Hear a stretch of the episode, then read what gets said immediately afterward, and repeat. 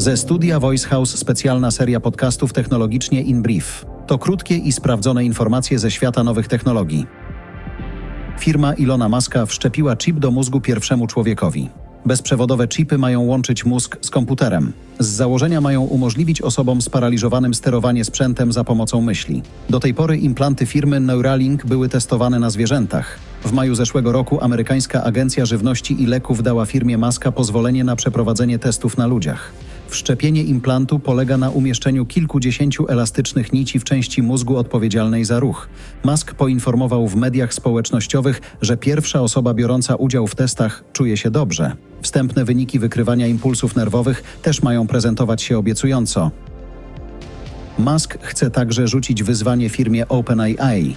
Jak podaje Financial Times, miliarder próbuje pozyskać 6 miliardów dolarów, żeby rozwijać swój startup zajmujący się sztuczną inteligencją. Szuka pieniędzy między innymi u inwestorów z Hongkongu. Firma Elona Muska wprowadziła na rynek swój pierwszy produkt w grudniu.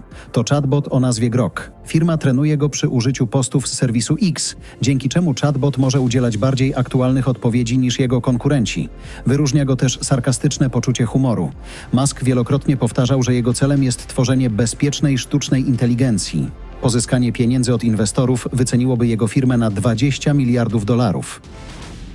Tymczasem sam Altman chce produkować chipy sztucznej inteligencji. Szef OpenAI planuje zbudować globalną sieć fabryk chipów sztucznej inteligencji.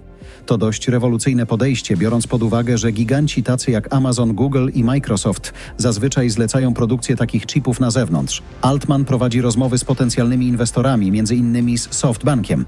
Koszt fabryki chipów to dziesiątki miliardów dolarów. Przy spodziewanym niedoborze chipów taka decyzja Altmana może zmienić przyszłość nie tylko OpenAI, ale całej branży sztucznej inteligencji. Artyści dostali narzędzie do obrony przed wykorzystywaniem ich dzieł. Narzędzie o nazwie Nightshade pozwala wprowadzać w obrazach niewidoczne zmiany, które mają zakłócać trenowanie modeli sztucznej inteligencji. Zatrute dane na obrazie sprawiają, że model AI rozpoznaje krowę jako samochód albo psa jako kota. Uniemożliwia to generowanie nowych treści na podstawie dzieł sztuki. Nightshade został opracowany na Uniwersytecie w Chicago. Chodziło o stworzenie narzędzia, które powstrzyma gigantów technologicznych przed lekceważeniem praw autorskich. Zespół chce udostępnić narzędzie jako open source, żeby użytkownicy mogli tworzyć spersonalizowane wersje. Auta elektryczne będą ładowały się w 5 minut. Naukowcy z amerykańskiej uczelni Cornell opracowali baterię, która może przynieść przełom w motoryzacji. Nowy akumulator ładuje się w rekordowo krótkim czasie, a jednocześnie ma zapewniać wydajność. Teraz szybkie ładowarki pozwalają naładować akumulator w około 30 minut. W niektórych miejscach może to trwać nawet kilka lub kilkanaście godzin. Dodatkową zaletą nowej baterii ma być niewielki rozmiar. Naukowcy tłumaczą, że przy tak krótkim czasie ładowania duża bateria nie będzie potrzebna. To może obniżyć cenę i w efekcie zwiększyć popularność aut elektrycznych. To było technologicznie in brief. Kierownictwo produkcji Olga Michałowska. Redakcja Martyna Maconko. Dystrybucja Kasia Harbar.